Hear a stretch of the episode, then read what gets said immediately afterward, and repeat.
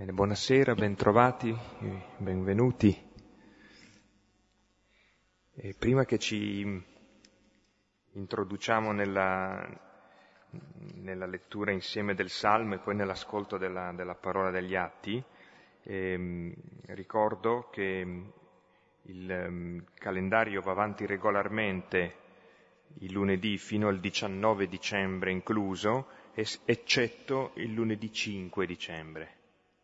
Quindi tutti i lunedì fino al diciannove dicembre, eccetto il cinque. Quindi poi ci sarà modo di richiamarlo ancora, ma intanto si prende nota. Ecco, prepariamo il Salmo quarantanove cinquanta. Diciamo insieme in Uh, sempre divisi in cori, lo diciamo interamente.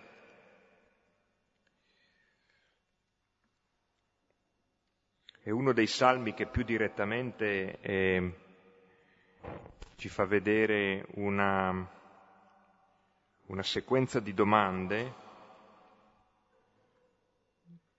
una convocazione di quello che sembra veramente un tribunale, nel quale Dio prende la parola come accusatore, in questo caso, almeno apparentemente come accusatore. In realtà Dio è la vittima che chiede giustizia e chiede al popolo di prendere coscienza di avere mancato nella vita secondo giustizia. E l'elemento centrale e la, il tradimento della fraternità, che vuol dire anche tradire la paternità di Dio. E quindi il culmine è quando eh, il culto viene falsificato, l'osservanza diventa superficiale e quindi falsa, nel momento in cui alla prova concreta dell'amore per il fratello eh, il popolo dimostra tutta la sua inadeguatezza, il suo rifiuto.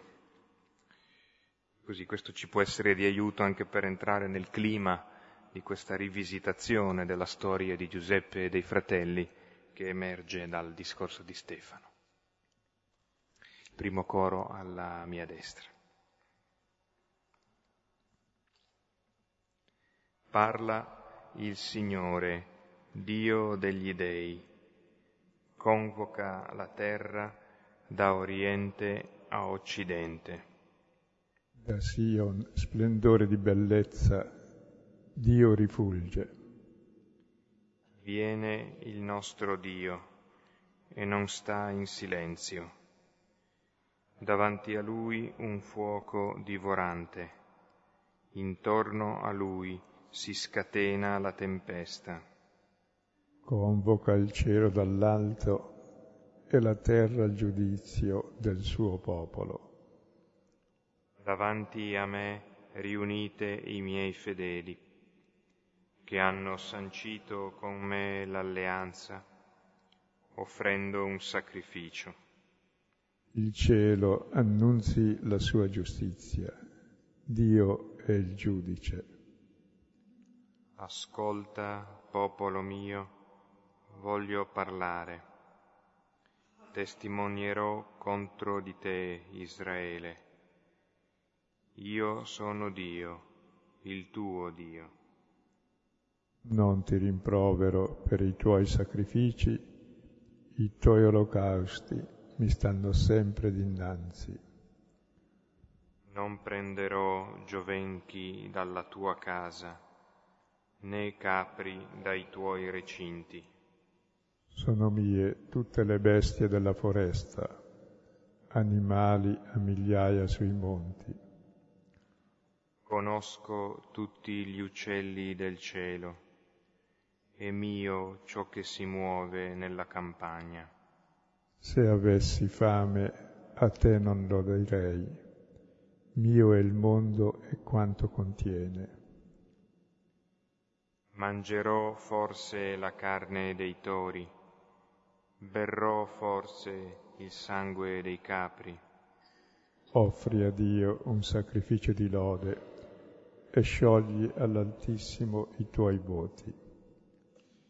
Invocami nel giorno della sventura, ti salverò e tu mi darai gloria.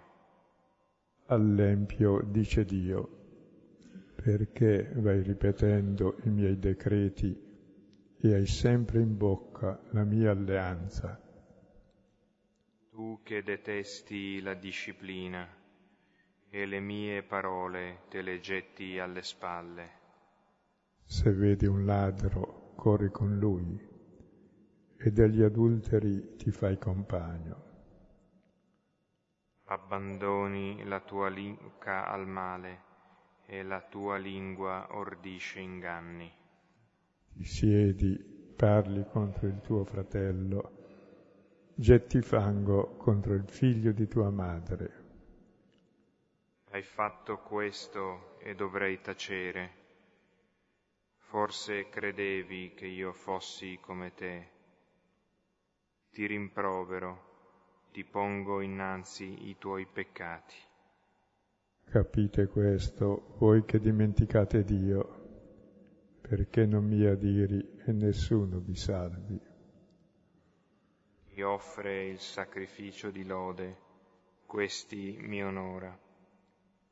A chi cammina per la retta via, mostrerò la salvezza di Dio. Gloria al Padre, al Figlio e allo Spirito Santo. Era nel principio, ora e sempre, nei secoli dei secoli. Amen.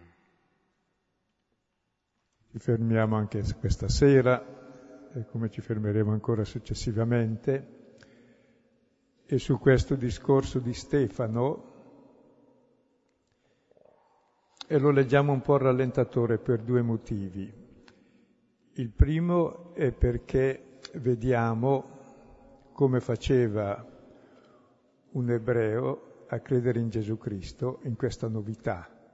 Gesù fu accusato di bestemmia per quanto diceva su Dio, sul Tempio, sulla legge, sulle consuetudini, così Stefano, e invece Stefano mostra che già in tutta la Bibbia questo c'era, che Dio era già diverso nella Bibbia di come pensavano loro, che la benedizione era per tutte le genti, la storia di Abramo, e che il vero culto a Dio è la fede. Dio esiste ed è padre per chi si comporta da figlio, se no dov'è Dio? E poi ci siamo fermati su Giuseppe, che è una storia raffinatissima, piena di sfumature, delicata e, e grandiosa sui rapporti tra i fratelli e il padre, e padre e figli. È una miniera inesauribile, ecco. E quando il discorso di Stefano accenna che i patriarchi invidiosi di Giuseppe lo vendettero in Egitto e Dio fu con lui, eccetera. In quel semplice versetto, ecco, gli ebrei a memoria si ricordano dal capitolo trentasette al quarantuno, che è tutta la storia di Giuseppe venduto, come è venuto, ed è la, la, ciò che è capitato anche a Cristo, ed è Giuseppe il tema fondamentale della Bibbia, perché Dio ha domandato ad Adamo, dove sei? E si era nascosto dal padre, e a Caino, dov'è tuo fratello? L'aveva ucciso. Ecco, il problema è ristabilire la fraternità. E Giuseppe è inviato dal padre a cercare i fratelli, a vedere che pace hanno. E abbiamo visto la pace che hanno, lo fanno fuori. Ecco, abbiamo visto la storia e si entra nei dettagli di Ruben, di Giuda e di tutti gli altri fratelli, perché si, è, si entra in un gioco che ci fa vedere di cosa è fatta la nostra pasta, in fondo. Questi dodici fratelli siamo tutti noi. E abbiamo visto come Dio era con eh, Giuseppe, quindi non stava nel Tempio, dandogli due, due doni, che ovunque andava era così intraprendente, che riusciva va nella casa di Putifar come schiavo, subito Putifar gli dà il dominio di tutta la casa, tranne sua moglie. Poi sua moglie lo vuole, lui dice di no, allora va in prigione e il capo carceriere lo fa subito capo del carcere, perché è uno molto bravo. E poi lì capita che vengono fuori anche i suoi sogni che interpreta, e quello del coppiere, del panettiere del faraone, uno sarà giustiziato e l'altro sarà graziato. Succede così, ma per tre anni rimane ancora in carcere perché l'altro si dimentica, poi anche il faraone fa un sogno che nessuno in Egitto sa decifrare, e l'altro dice, ah, adesso mi ricordo. E lì c'è uno che sa decifrare i sogni, e allora gli decifra il sogno e il faraone lo fa eh, capo su tutto l'Egitto, secondo soltanto a lui. È con lui dandogli successo nelle sventure, ma soprattutto è con lui togliendogli il rancore verso i fratelli. Non risulta mai che abbia rancore coi fratelli.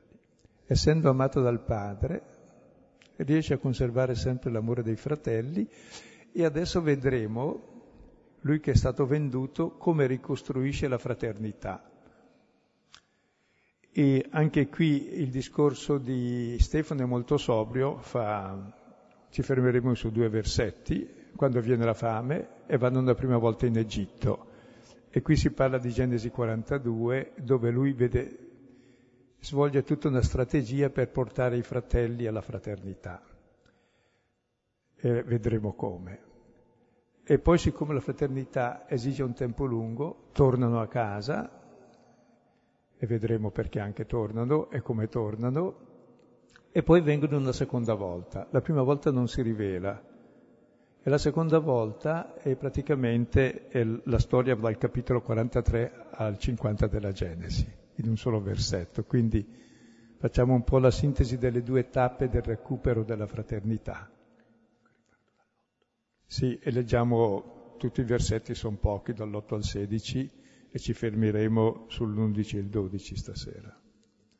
Non abbiate paura, ma vale la pena.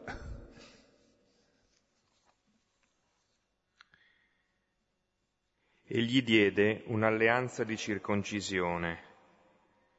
E così Abramo generò Isacco, e Isacco generò Giacobbe, e Giacobbe i dodici patriarchi. E i patriarchi, essendo stati invidiosi di Giuseppe, lo vendettero in Egitto. E Dio era con lui, e lo trasse da tutte le sue tribolazioni, e gli diede grazia e sapienza davanti al Faraone, re d'Egitto, e lo costituì dirigente sull'Egitto e sull'intera sua casa. Ora venne fame nell'intero Egitto e Canaan, e tribolazione grande, e non trovarono alimenti i nostri padri. Ora Giacobbe, avendo udito che c'erano granaglie in Egitto, inviò i nostri padri in Egitto una prima volta. E la seconda fu riconosciuto Giuseppe dai suoi fratelli. La stirpe di Giuseppe fu nota al Faraone. Ora Giuseppe, avendo inviato i suoi fratelli, chiamò Giacobbe suo padre e tutta la sua parentela. E Giacobbe discese in Egitto, e morì lui e i nostri padri, e furono trasportati a Sichem, e furono posti nel sepolcro che comprò Abramo a prezzo d'argento dai figli di Ennor in Sichem. E così si compie tutta la storia della Genesi in pochi versetti, e passeremo all'Esodo la prossima volta con Mosè. E ci fermeremo sui versetti undici dodici, che è la prima discesa dei fratelli di Giuseppe in Egitto. Non sanno che lui è il vice faraone e vanno per comprare grano. E qui comincia la strategia per recuperare la fraternità. E vediamo come. Poi li rimanderà indietro e vediamo come, e poi non vogliono più tornare la seconda volta, ma sono costretti ancora dalla carestia, e si fa riconoscere solo la seconda volta in modo molto lento, perché la storia della fraternità non si ricompone dicendo beh, poco male, dai, tutto a posto. È un cammino lunghissimo, è un cammino di verità, non di menzogna che si coprono e si rimuovono le cose, se no covano lì ed è sempre peggio. E quindi vediamo tutto questo processo che è fondamentale, perché tutta la figura di Cristo è questo Giuseppe che recupera i fratelli. Lui, essendo il figlio prediletto del padre, ci ha dimostrato il suo amore, ha usato la libertà, ecco, concedendo libertà a tutti i fratelli, gli altri, gli altri, cioè noi, l'abbiamo fatto fuori per questo motivo. E allora la sua figura già c'era in Giuseppe, e adesso vediamo questi questo primo ve, due versetti. Cominciamo col primo, poi, che è più breve. Versetto undici. Ora venne fame nell'intero Egitto e, nell'intero Egitto e Canaan, e tribolazione grande, e non trovarono alimenti i nostri padri. Ecco, i nostri padri non trovano alimenti, e sappiamo in che condizione li abbiamo lasciati, i nostri padri. Ecco, sono tornati a casa con una veste insanguinata e hanno chiesto a Giacobbe, ma riconosci tu questa veste? Oh mio Dio, è quella di mio figlio, un leone l'ha sbranato, è colpa mia che l'ho mandato. E pensate al dramma di questo padre che si sente in colpa, e poi Ruben che voleva liberarlo e poi non l'ha trovato perché i fratelli l'hanno venduto, cosa diceva? Bah, denuncio i fratelli, allora si ammazzano tutti e muore di crepacuore il padre, taccio e sto con loro.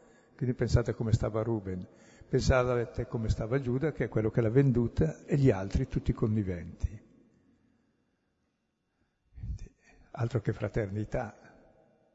È più o meno come è fatto il mondo, un'omertà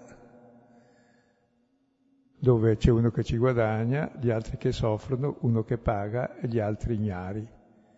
E quindi tutta una falsità di rapporti dove in piccolo c'è tutte le possibili falsità di rapporti, che covano lì e non possono uscire perché sono in equilibrio, no?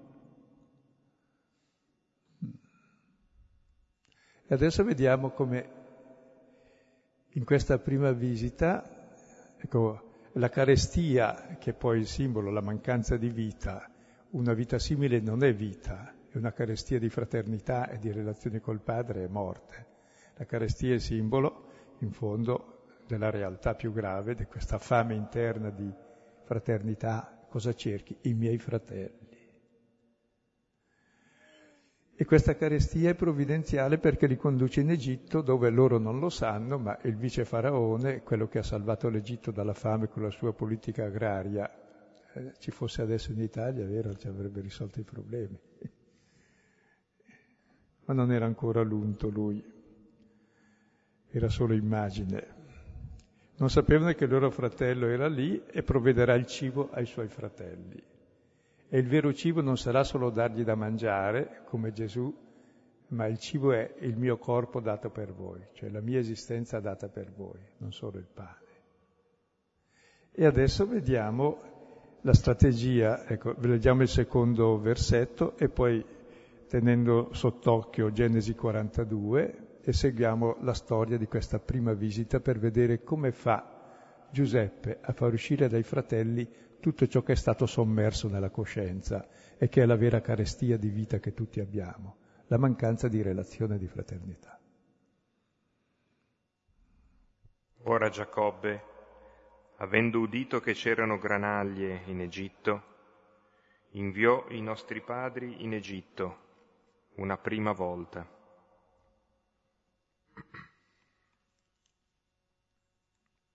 Ecco, e vedremo adesso come fa per far emergere il male nascosto. E qui si accende semplicemente che una prima volta li invia, capitolo quarantadue. Poi ci sarà la seconda faticosissima. E in questa prima volta ogni ebreo sa cosa è capitato a memoria. E siccome il padre Giacobbe e vengono tutti a, sentì, a sapere che in Egitto c'è grano, allora è il padre che manda i figli. Perché state a guardarvi l'un l'altro? Ecco, ho sentito dire che vi è il grano in Egitto, andate laggiù, compratene per noi, perché possiamo conservarci in vita e non morire. Tra l'altro questo brano sarebbe da leggere a due voci con un cronista, è proprio un dramma costante, no? Con colpi di scena continui, è un capolavoro anche di finezza letteraria, oltre che psicologica, scritto da Dio, insomma. Ecco. Allora i dieci fratelli di Giuseppe scesero per acquistare il frumento in Egitto.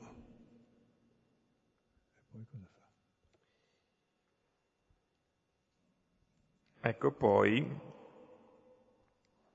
prima di, di arrivare in Egitto, però, eh, eh, potrebbe essere molto interessante tenere, eh, così, come dire, in un angoletto della memoria, quello che sta accadendo tra i fratelli. Perché questi fratelli noi li abbiamo visti in, molto attivi nel momento in cui devono eh, sopprimere il fratello.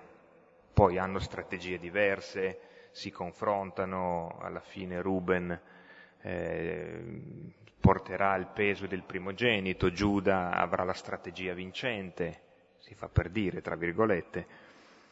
Qui invece li sorprendiamo in una specie di gelo, che è un, proprio un, è un, è un gelo che è qualche cosa di più di una... Eh, di un semplice fare niente, perché il padre li rimprovera. Perché state a guardarvi l'un lato? Qui moriamo di fame e voi vi guardate negli occhi, come dire. Ed è, mh, è strano, no? Questa, questa specie di inattività eh, davanti alla morte, incombente, che si crepa di fame. Allora questo vale la pena di, così, una, un, un passaggio attento, lo, lo registra, poi dopo viene fuori, perché fa parte già del, dell'atteggiamento che c'è tra di loro, di qualche cosa che si è gelato. Scusa, e sono passati tredici anni da quando l'hanno venduto. E sono passati tredici anni. In freezer, la loro vita. E questa carestia la fa uscire. Poi un secondo dato è questo che eh, si, sì. si congiunge a quello che stava dicendo eh, Silvano, cioè eh, vengono mandati i fratelli, tutti e dieci, vengono ricordati la spedizione di dieci fratelli, perché? Perché uno è morto e l'altro, quanto a Beniamino, fratello di Giuseppe, Giacobbe non lo mandò con i fratelli, non lo mandò, perché diceva non gli succeda qualche disgrazia. Ecco, eh... è sempre vissuto sotto l'incubo di qualche disgrazia, come è capitato al prediletto, così anche al Beniamino, che è l'altro prediletto, perché erano i due figli della moglie amata, l'altro per imbroglio l'ha sposato, la sorella. Ecco, allora arrivano dunque i figli di Israele, tenete pure il testo, per acquistare il grano, in mezzo ad altri che pure erano venuti, perché nel paese di Canaan c'era la carestia, e che grande. Giuseppe aveva autorità sul paese e vendeva il grano a tutto il popolo del paese. Perciò i fratelli di Giuseppe vennero da lui, gli si prostrarono davanti con la faccia a terra. Ricordate i sogni di Giuseppe.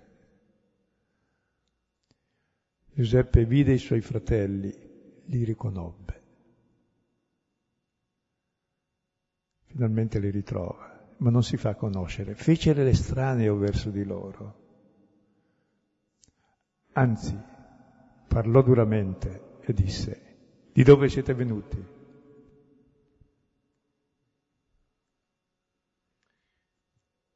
Ecco, qui ehm, un altro elemento, no? È, è che... Un, un, Così, leggendo questo testo, siccome, come veniva detto da Silvano, è un testo molto fine, molto pieno di dettagli, vale la pena anche qui aprire un altro piccolo cassettino e mettere dentro eh, i sogni di Giuseppe, perché i sogni in qualche modo si realizzano, ma eh, non come temevano i fratelli e neanche come pensava Giuseppe. Cioè i sogni sono più grandi, siccome vengono da Dio, sia di Giuseppe che li ha fatti, sia dei fratelli che li hanno sentiti raccontare e li temevano, e sia di Giacobbe che li ha ascoltati e non li ha capiti. No? Quindi è un altro piccolo elemento. Il racconto ce lo butta lì e poi va avanti. Richiamano eh, delle cause dell'invidia. Esatto. E se l'uomo non sogna non vive. E gli parlò duramente e disse: da dove siete venuti? Dal paese di Canaan per comprare viveri. Giuseppe riconobbe dunque i fratelli, lo ripete, ma essi non lo riconobbero. Spiegherà dopo perché parlavo con un interprete. Ecco, si ricordò dei sogni e disse: voi siete spie, voi siete venuti a vedere i punti nudi del paese, i punti scoperti. Cos'è sta accusa? E perché la fa? Allora, eh, se andiamo un attimo nel capitolo trentasette, scopriamo che effettivamente Giuseppe, che era, che viene presentato come il cocco di mamma nel, nel testo iniziale, Giuseppe, mentre gli altri andavano a pascolare, a lavorare, Giuseppe, il più piccolino, pascolava il gregge con i, fra, con i fratelli e stava... Egli era giovane e stava con i figli di Bila e di Zilpa, che erano due delle mogli di suo papà, e Giuseppe riferì al loro padre i pettegolezzi sul loro conto. Anche questo è un dettaglio che di solito non si... Cioè Giuseppe ehm, effettivamente lo troviamo, potremmo dire, esagerando nel ruolo di spione. Nel, cioè i, i fratelli lo trovano che c'è questa differenza qualitativa nel rapporto che c'è tra il papà e loro e tra il papà e il loro fratello. E una di queste differenze è che Giuseppe sta eh, nella tenda con le mogli, dove si passano lunghe ore a raccontare, a commentare i fatti, e lui spiffera tutto. Quindi, ecco, teniamolo, teniamone conto. Allora, poi l'accusa di essere spie ai fratelli, sembra che Giuseppe voglia ritorcere, no? Contro, eh, contro di loro uno degli elementi che ha contribuito a far crescere il quadro della sua identità di persona veramente diversa, tra virgolette. No? Che... Sì, dove poi ritengo che la diversità, forse quella è un po' così, ma ha radici molto profonde, perché lui eh, si sentiva prediletto dal padre, lo si dice anche. Ecco. Ma non è che il prediletto del padre vada odiato perché è prediletto, perché ognuno deve capire di essere prediletto, lo capirà alla fine. Ognuno è prediletto dal padre e quindi ama gli altri con lo stesso amore del padre. Invece dà fastidio perché sembra che l'affetto che c'ha quello lì, che ha familiarità, perché si sa voluto bene, sembra sottratto a loro. Invece non è vero per sé, che sarebbe il modello, anche loro potrebbero fare lo stesso, avere più familiarità col padre, e invece lo vivono come padrone, tutto sommato, mentre l'altro come figlio. Per cui il rapporto di Giuseppe col padre è come il rapporto di Gesù col padre: il padre mi ama, per questo vi amo. E se anche gli altri si sentissero amati dal padre e non interpretassero il padre come un padre padrone, come Adamo interpretò Dio, amerebbero i fratelli. e tutta la nostra concorrenza coi fratelli è perché in fondo non abbiamo colto l'amore del padre e della madre. E pensiamo che sia sottratto a noi quello che c'hanno gli altri, ma l'amore se lo dai si moltiplica, non si sottrae. E quindi questo di dire la spia eh, ha già pensato una strategia rapida perché aveva anche, eh, se ne intendeva insomma. Gli risposero, no signore mio, i tuoi servi sono venuti per acquistare viveri, noi siamo tutti figli di un solo uomo, noi siamo sinceri, i tuoi servi non sono spie. Ma egli disse loro, no, voi siete venuti a vedere i punti nudi del paese. Allora essi dissero, dodici sono i tuoi servi, siamo fratelli, figlio di un solo uomo, nel paese di Canaan. Ecco, il più giovane è ora presso nostro padre, e uno non c'è più.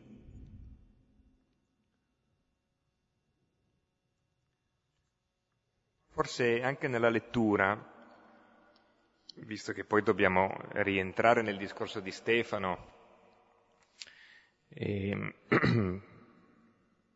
e forse avendo questa percorso questa parentesi narrativa ci, ci mette un po' più al pari anche con chi Stefano lo ascoltava e tutte queste cose le aveva ben presenti. E qui mi sembrerebbe di sottolineare questo elemento che c'è un percorso che Giuseppe comincia a fare, eh, ha una strategia, ha una strategia, ehm, anche se questa stessa strategia poi lo si vedrà, ehm, lui stesso la dovrà ehm, reinventare, la, dov- la dovrà correggere, la dovrà integrare. Ma qui quello che intuisce, quello che sembra intuirsi dal racconto, è che quello che Giuseppe vuole è ehm, far fare ai fratelli un itinerario che cominci a scardinare il mondo di rimosso che loro hanno dentro di sé. No? Sì, proprio qui comincia a emergere un fratello è a casa, l'altro non c'è più. È la prima volta che confessano che l'altro non c'è più, c'è un fratello che non c'è più, ce l'abbiamo ucciso ed è lì davanti. Quindi emerge il problema del fratello.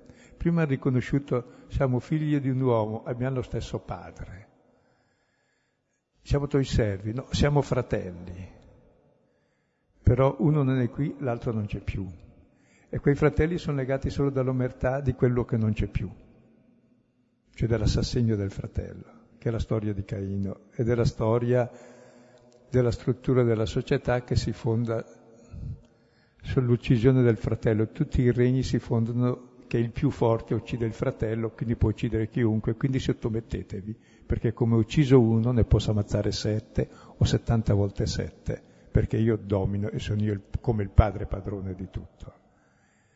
Quindi c'è questa società che comincia a riconoscere che sono fratelli di uno che è stato soppresso ed è lì davanti a loro come il faraone che gli darà da mangiare. E far emergere il delitto nascosto da tredici anni di cui non è mai usa- osato parlare, detto in modo così semplice, poi emergerà ancora più. Adesso per la prima volta che viene a Fioragalla ce n'è un altro. Adesso vediamo come conduce la strategia. Le cose stanno come vi ho detto, voi siete spie, in questo modo, era molto astuto davvero quest'uomo, in questo modo sarete messi alla prova, per la vita del faraone non uscirete da qui sino a quando vi avrà raggiunto il vostro fratello più giovane, mandate uno di voi a prendere il fratello, voi rimarrete prigionieri. Siano così messe alla prova le vostre parole, per sapere se è verità ciò che dite. Se no, per la vita del faraone, voi siete spie. E li tenne in carcere per tre giorni.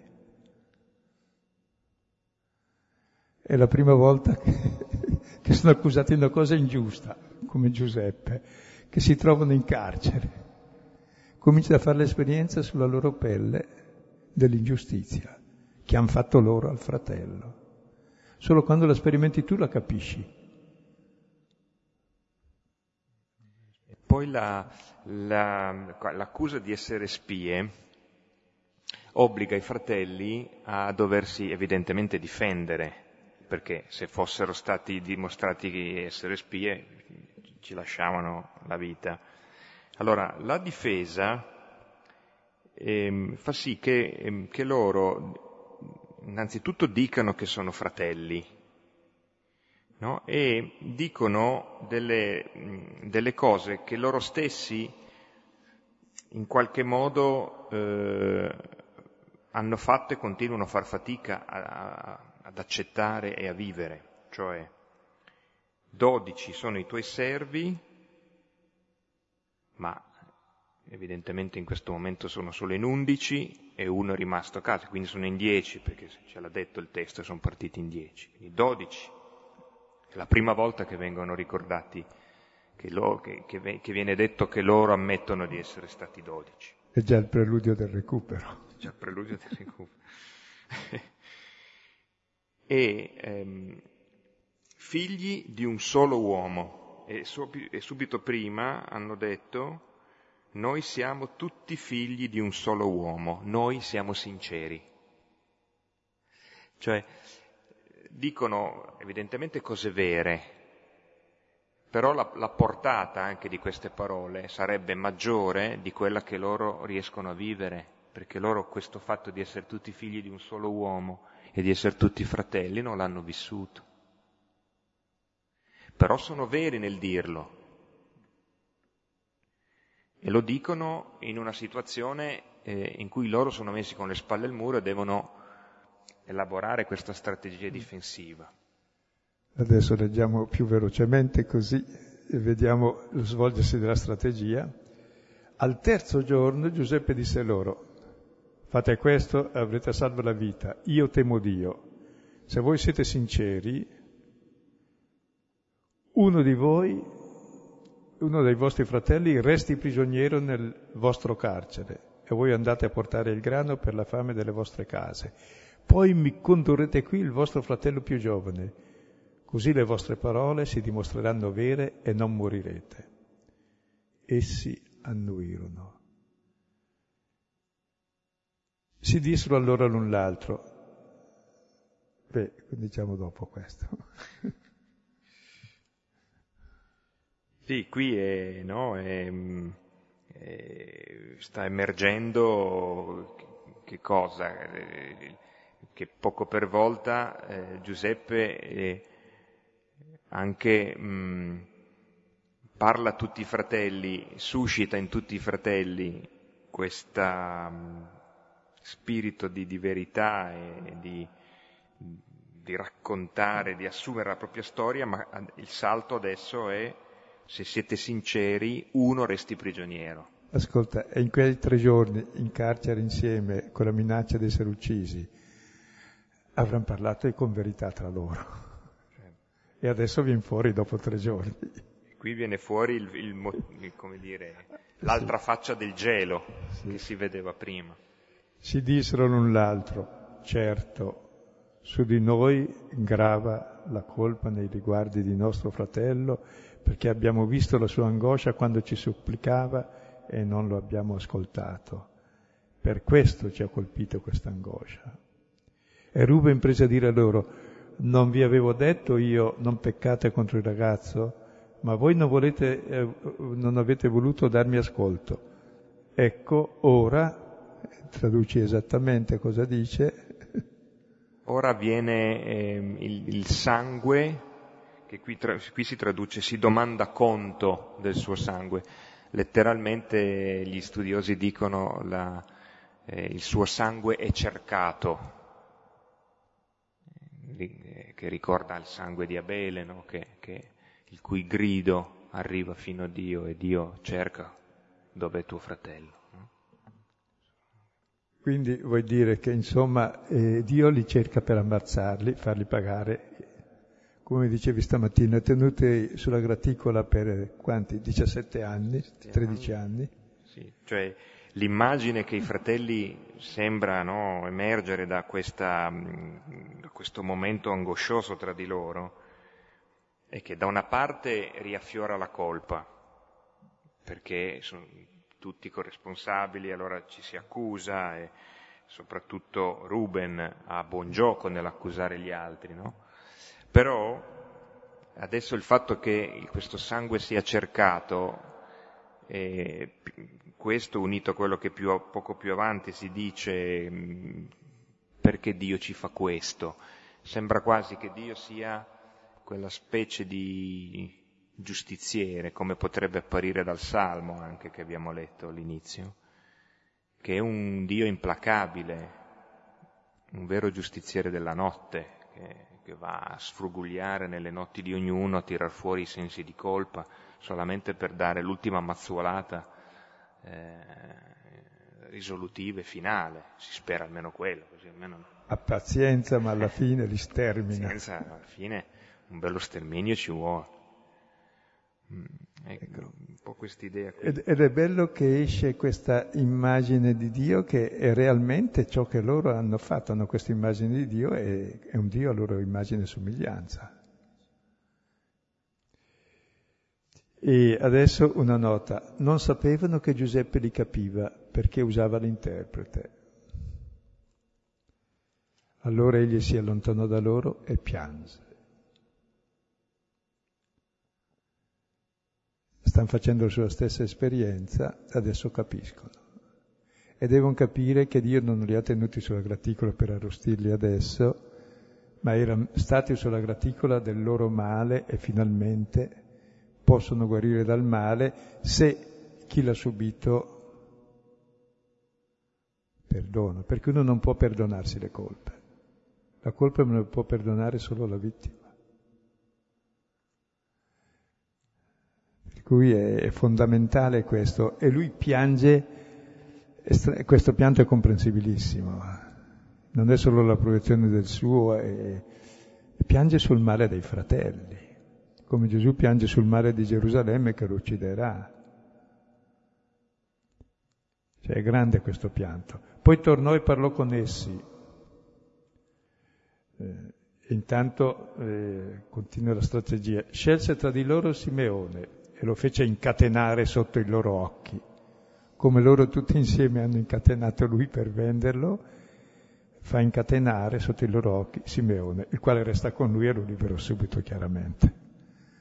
Probabilmente ha preso il suo coetaneo, quello col quale era più amico, non lo so, oppure più dispettoso, non lo so. Quindi Giuseppe diede ordine che si riempissero di grani i loro sacchi e si rimettesse il denaro di ciascuno nel suo sacco e si dessero loro provviste per il viaggio. Quindi, strano il suo comportamento per loro. Essi caricarono il grano sugli asini e partirono di là. Ora, in un luogo dove passavano la notte, uno di essi aprì il sacco per dare il foraggio all'asino e vide il proprio denaro alla bocca del sacco e disse ai fratelli: «Mi è stato restituito il denaro, eccolo qui nel mio sangue». Allora si sentirono mancare il cuore e tremarono dicendo l'un l'altro: «Che mai è questo che Dio ci ha fatto?». La, qui è proprio bello la, la sorpresa per, una, per un gesto totalmente inaspettato. Giuseppe restituisce i denari, che non si fa i soldi sulla fame dei fratelli, e questo gesto però spariglia le carte di quello che loro si attendono e forse sotto sotto pensano di meritare.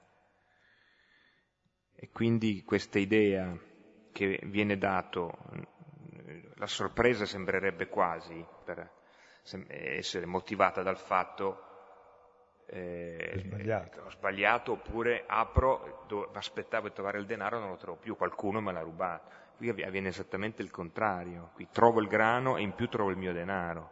Allora che cos'è questo che Dio ci ha fatto? Sembra una punizione, perché sembra... vuol dire che poi mi inseguiranno, passo per ladro, hai visto che ho ragione.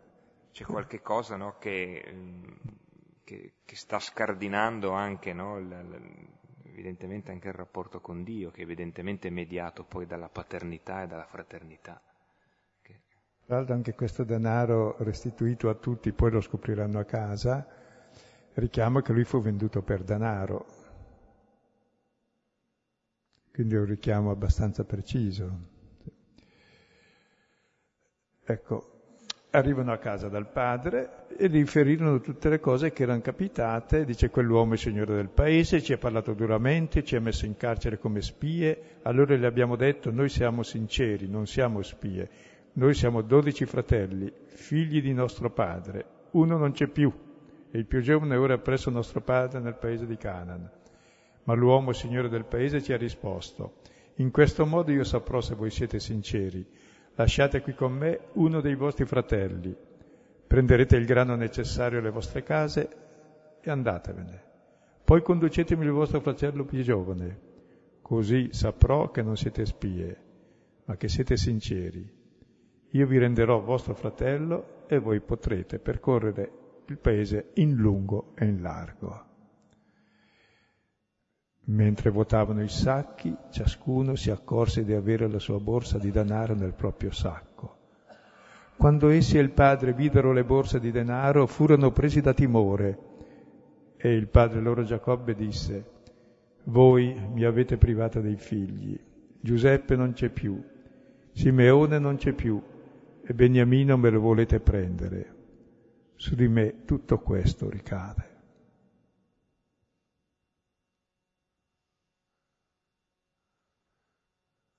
Clima, no? Da questo, questo gelo che abbiamo trovato all'inizio, che dà quasi una specie di inattività fatalistica in attesa di una morte che, che arriva per fame. E qui si, si, si arricchisce di dettagli. Cosa c'era dietro questo gelo? C'era il fatto che il rapporto di fiducia di Giacobbe con i suoi figli è completamente incrinato. Perciò da quando Giuseppe è stato venduto sono stati anni di inferno in quella famiglia lì. E adesso ancora peggio, adesso che tornano a casa e, e dice: io non ne... basta, vuol dire che lui sacrifica Simeone. Simeone resta in prigione, cioè lì muore, è in Egitto, è una spia, quindi lo farà fuori, perché loro non sanno che è il loro fratello. Allora Ruben disse al padre: farai morire i miei due figli se non le, te lo riconduco, affidalo a me, io te lo restituirò. Cioè, perché dice dobbiamo tornare perché se no non salviamo il fratello. Sono disposto a sacrificare i miei figli, tremendo.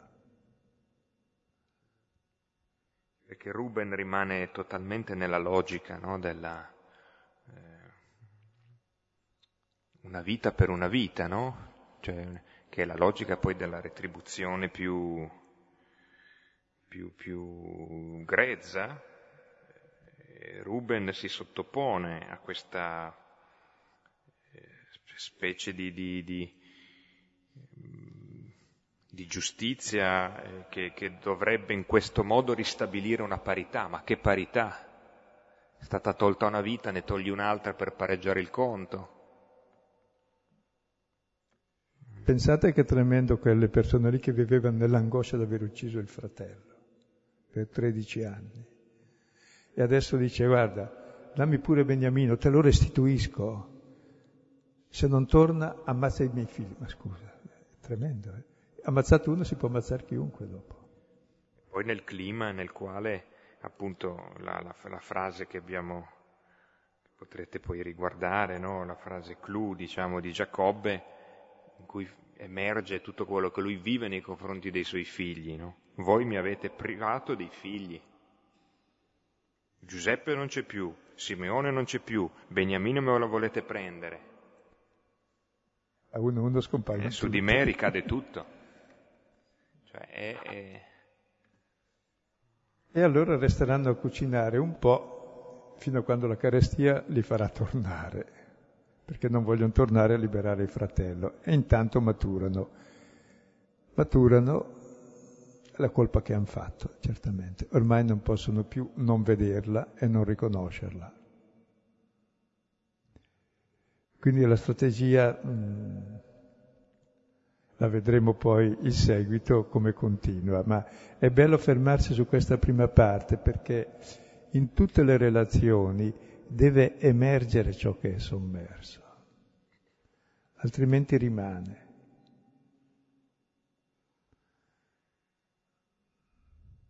E uno deve fare l'esperienza del male che ha fatto in un modo o in un altro, se no non capisce neanche che è male. Quell'esperienza che è la tortura della coscienza che riesci a rimuovere, ma finché è rimossa ne fai dell'altro per coprirlo semmai. Quando invece non è rimossa e viene alla luce e si incontrerà col perdono, che se non si incontra col perdono è la fine. Solo il perdono potrà ricostituire la fraternità. E' è da questa luce che si capisce la morte di Cristo in croce, perdonando i suoi nemici, che è la riconciliazione di tutta l'umanità nel fratello maggiore, e che ci presenta la vera immagine del Padre, che è amore per i figli. Ecco, Giuseppe che cerca i fratelli è come Gesù. E adesso eh, ci fermiamo a questo punto. La prossima puntata sarà la seconda parte, quando c'è il riconoscimento e il recupero della fraternità. Questa era la prima tappa, che esca il male che c'è stato e che c'è ancora e che tende a perpetuarsi, e si perpetua sempre fino a quando non sai rileggere in modo diverso tutti i gesti che ha fatto Giuseppe e il suo amore, la sua predilezione del padre e i suoi sogni e la sua vita.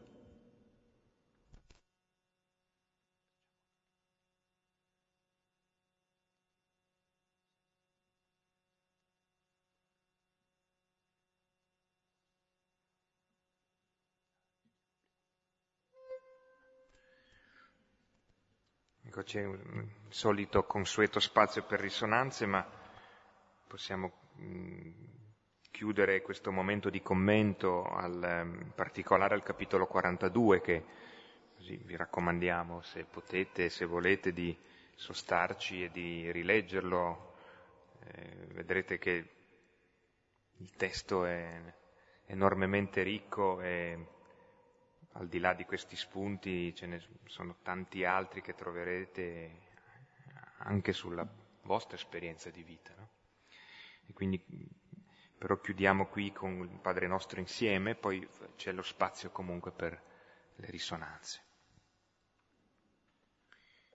Padre nostro che sei nei cieli, sia santificato il tuo nome, venga il tuo regno. Sia fatta la tua volontà, come in cielo, così in terra. Dacci oggi il nostro pane quotidiano, e di a noi i nostri debiti, come noi li rimettiamo ai nostri debitori, e non ci abbandonare nella tentazione, ma liberaci dal male.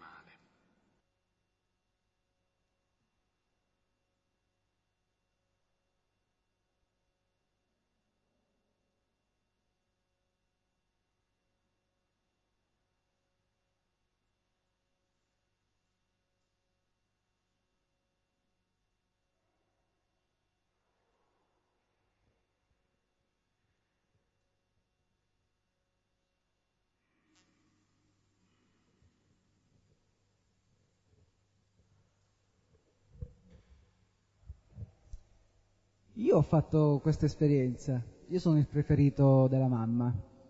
Allora cosa è successo? Che a un certo punto, eh, visto che era quello che riceveva maggiori attenzioni, è arrivata mia sorella. Mia sorella, eh, giustamente, riceveva a- anche lei attenzione di mia madre, però questa qua l'ho visto, come diceva lei, come hanno visto i fratelli di Giuseppe, come una sottrazione. E infatti all'inizio Eh, lo vedevo appunto come antagonista, dice no, mi sottrae l'amore, però giustamente, questo l'ho capito ora dopo tanto tempo, eh, l'amore quando si dà si moltiplica, nel senso capi- eh, si capisce che il dare di mia madre l'amore a mia sorella no, non diminuiva quello che, che dava a me, però istintivamente mi ha detto, cioè questa qua mi ha sottratto il diritto di primogenitura, non so come chiamarlo. Questa esperienza l'ho fatta, però eh, sono ritornato nella situazione di fratello, con, con molto tempo. Niente, solo questo.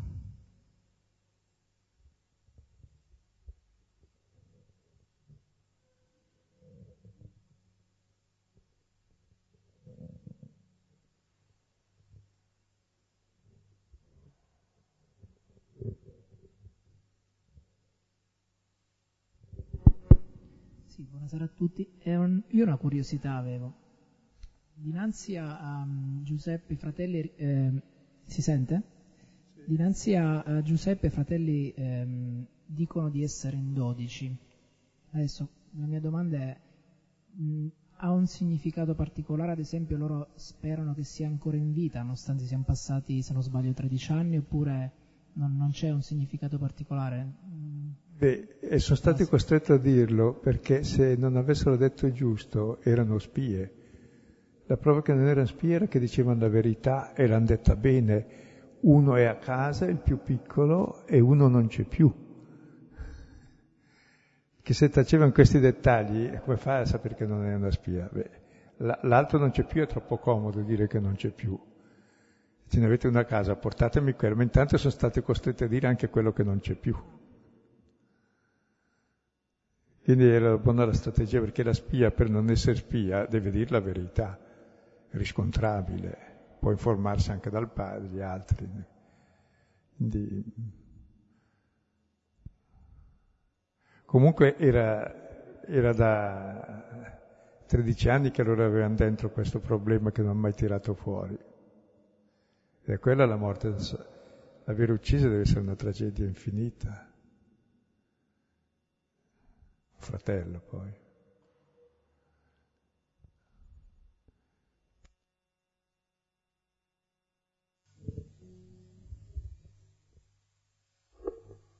Ma infatti a me colpisce la frase voi siete, voi siete spie e siete venuti a vedere i punti nudi del paese. Sembra un'accusa, ma io la sento quasi come una profezia. Cioè, come dire, siete venuti a vedere voi stessi, state cercando voi stessi.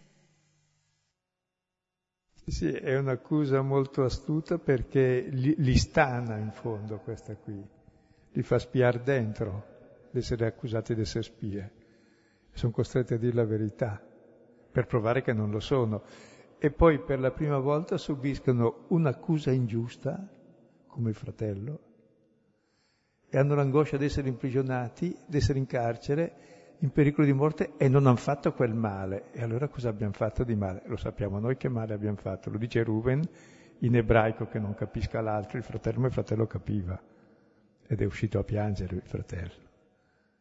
Giuseppe, quando diceva è Dio che ci punisce. E invece non è Dio che li punisce, ma li premia perché lo dirà alla fine... Voi mi avete venduto, mandato in Egitto e Dio si è servito del male per fare un bene, far vivere un popolo numeroso.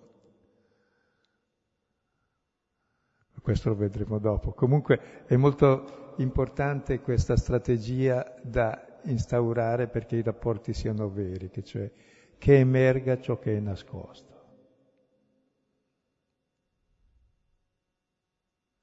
E poi può emergere soltanto davanti... Sì, è una cosa astuta, ma soprattutto questa è la morte se emerge davanti al giudice, per cui non è mai tenuto a confessare al giudice i suoi, i suoi delitti. Solo davanti al perdono può con, con, riconoscere, essere liberato dalla colpa. Infatti pensano, siccome sono tutti colpevoli allo stesso modo, tranne Ruben, che sente la colpa di tutti e dice «È perché abbiamo ucciso il fratello, lui voleva liberarlo, ve l'avevo detto». E quindi è il primo che può parlare, far emergere la coscienza, perché in qualche modo era quello meno colpevole, no? Non la voleva questa, voleva liberarlo. Però non poteva accusare i fratelli, se no era la fine di tutto in quella casa.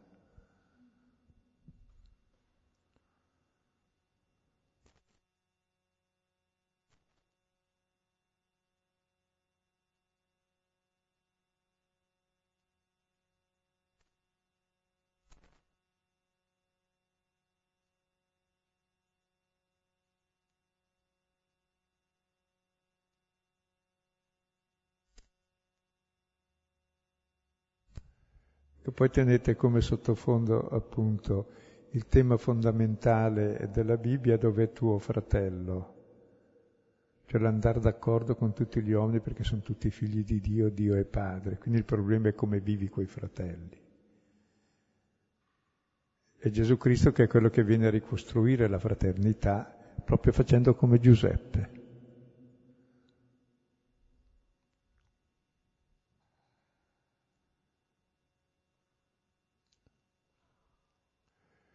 E leggendo questo capitolo, come anche i precedenti, cercate i paralleli tra la vita di Gesù e quella di Giuseppe, ne troverete tanti. Io volevo chiedere una cosa. A un certo punto ha detto che eh, il dolore può essere capito solo eh, se è stato già vissuto. Prima parlava, se non mi sbaglio, dell'ingiustizia, ma è sempre così, cioè nel senso, una persona può capire il dolore dell'altro solo se, quella, se l'ha vissuto già precedentemente? Ma chi fa il male in genere lo copre sempre. Solo quando gli tocca eh, si accorge di avere il nervo scoperto e capisce che era male. Cioè, se io ti pesto il piede e non sento male, dico nessun male. Se me lo pesti tu, dico ah, ho fatto male anch'io a pestartelo. Ecco. Cioè, siamo sensibili al male quando tocca a noi, quando lo facciamo non siamo sensibili. E allora qui c'è una simulazione, perché è chiaro che per Giuseppe è tutta una simulazione questa, per far uscire il male. Come uno psicoterapeuta che vuol guarirli in fondo, perché non fa loro del male a nessuno, tra l'altro, però gli fa uscire quel male che c'è dentro.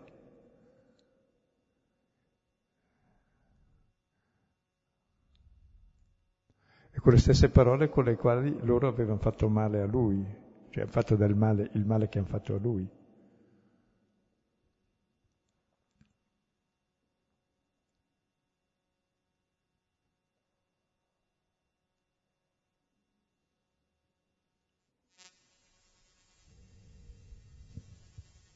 Ecco, volevo fare questa osservazione. Giuseppe era amato dal padre, faceva sogni meravigliosi, aveva avuto la veste migliore, c'era tra padre e figlio un rapporto unico. Mi chiedo, ma questo amore che Giuseppe nutriva per il padre era lo stesso amore che riversava per i fratelli prima? O anche per lui è stato necessario il percorso che poi ha, ha dovuto compiere per fare chiarezza dentro di sé, fare emergere quella parte di bene enorme eh, che... Beh, Giacobbe è stato un imbroglione fino a prima di nascere, quindi ha fatto le sue, e i figli sono suoi degni figli. Però anche la persona più... è il soppiantatore Giacobbe, quello che vuole rubare subito al fratello, è il primo critico col fratello nel seno della madre, lo tira per il calcagno per nascere prima e vuole imbrogliare già prima di nascere. I suoi figli continuano la sua storia in fondo, però per qualunque sia la nostra storia siamo tutti innanzitutto figli di Dio e c'è solo un inganno. Ma qualcuno lo supera, non so perché. C'è un figlio che si sente amato e sa amare il padre e i fratelli, che sarà l'immagine di Gesù, ed è quel bene originario che c'è in ciascuno di noi, perché Dio ci ha fatto a sua immagine e somiglianza. E il primo guasto non sta col fratello, ma nella falsa immagine del padre, che sta all'origine dei mali, in Genesi tre. Cioè che il padre è invidioso del figlio, non lo ama, è geloso della sua autorità, lo domina. Allora i figli fanno lo stesso coi fratelli, per, per essere uguali al padre. Quindi c'è da guarire anche l'immagine del padre, chiaramente. Però capita, per puro caso, quando il padre predilige uno, forse lì riversa tutto l'amore, cosa che dovrebbe fare su ciascuno. Dovrà guarire anche il padre, penso però. Che è fratello anche lui dei, dei suoi figli, tutto sommato. Però il procedimento è riconoscere il male dell'invidia, della gelosia e tutte queste relazioni false di violenza che esistono e di dominio.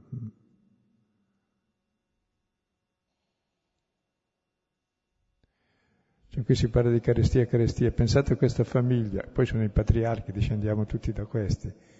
Pensate che tragedia sta vivendo questa famiglia, tutta, tutta in sordina perché nessuno diceva niente. Vorrei capire un po' di più il discorso del perdono. C'è una strada, secondo me, che porta al perdono? Perché tante volte è difficile perdonare subito. Tante volte penso che ci sia un tempo anche per il perdono. Sì, qui sono passati tredici anni e non bastano. E non siamo ancora al perdono, qui siamo alla colpa. Però se non c'è la colpa, non c'è neanche il perdono, se non c'è l'ammissione della colpa. Quindi è la prima tappa. Io volevo tornare un attimo sulla questione della predilezione. Lei ha detto che alla fine si arriva al fatto che tutti sono prediletti, però credo che si arrivi quando si arriva a Cristo, perché è in quel caso il figlio prediletto che è mandato dal padre, quindi addirittura il padre che manda il figlio prediletto perché muoia per tutti gli altri. Allora eh, si supera in un certo senso questa predilezione, cioè ogni, ognuno diventa prediletto. Non so se può essere una giusta interpretazione.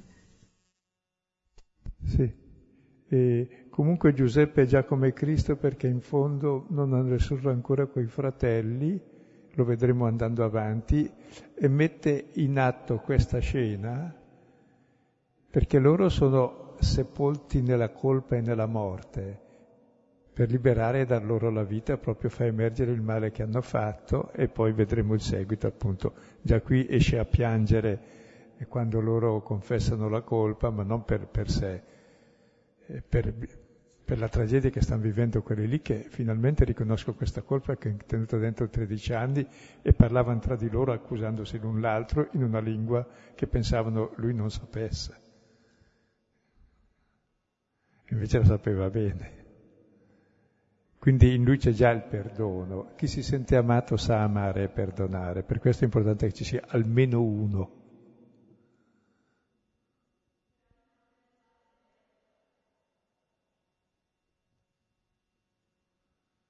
E non ho sentito bene. Ribadiva che l'immagine del padre è diversa. Il padre è come i suoi figli in questo caso.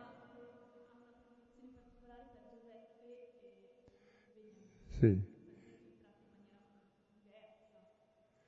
Adesso questo padre mh, si dice solo che prediligeva il figlio, non si dice che gli altri non fossero prediletti. Del Padre Eterno sappiamo che il figlio che conosce l'amore del padre ama tutti i fratelli con lo stesso amore, e Giuseppe fa così, si sente prediletto e per questo predilige i fratelli, che è strano. Poi Abramo invece, eh, scusa Abramo, Giacobbe aveva i suoi problemi, certo, e dovrà cambiare anche lui, come il nostro modo di esercitare la paternità. Eh, no. No, forse si può anticipare, perché poi magari la prossima settimana ci saranno già tante cose da dire, e, e, però... Ehm, anche solo da una lettura paziente del, dei, dei capitoli fino al cinquanta, eh, emerge ad esempio come viene poi vissuta la predilezione, che normalmente istintivamente ciascuno di noi la eh, intende come una quantità di amore che viene riversata in una, investita in una certa direzione o verso qualcuno, e dunque non è più disponibile per altri, no? Normalmente si intende in questo modo qua. Eh, bene, Giuseppe nella strategia coi fratelli eh, sottolineerà provocatoriamente questa, questa predilezione quantitativa, e quando arriva anche Beniamino in Egitto e fanno il banchetto, la, la porzione di Beniamino è cinque volte quella dei fratelli. A parte poi la digestione, no? Non viene detto niente su questo, ma però eh, Giuseppe fa, eh, visualizza quasi, no? E anche quando dà i, li rimette di nuovo a casa per andare a prendere il padre, che, che deve venire in Egitto per vivere anche lui, eh, durante il viaggio darà di nuovo delle, dei rifornimenti, a tutti uguale, a Beniamino di più. Ma allora poi qui diventa importante l'esperienza che fa uno dei fratelli, che è Giuda. E qui si capisce che cosa significa quella predilezione vissuta non più come esclusione, ma come responsabilità, che è un'altra cosa. Bene. E poi il bello di Giuda che alla fine... Cioè, accetta che il padre abbia le sue predilezioni. No. E quindi quando uno comincia ad accettare questo, diventa come il padre che accetta tutti. No. Diventa come il vero padre che accetta tutti. Cioè, beh, il cammino è lungo, c'è ancora... Speriamo di farcela nella prossima tappa. E si può già anticipare che comunque al cinquanta non si conclude la storia come pensiamo noi, eh? Attenzione, che la, la storia resta incompiuta. Bene, concludiamo comunque col gloria, perché finisce Tutta tutto in gloria. Gloria al Padre, al Figlio e allo Spirito Santo, come era in principio, ora e sempre, nei secoli dei secoli. Amen. In nome del Padre, del Figlio e dello Spirito Santo. Buonanotte, arrivederci.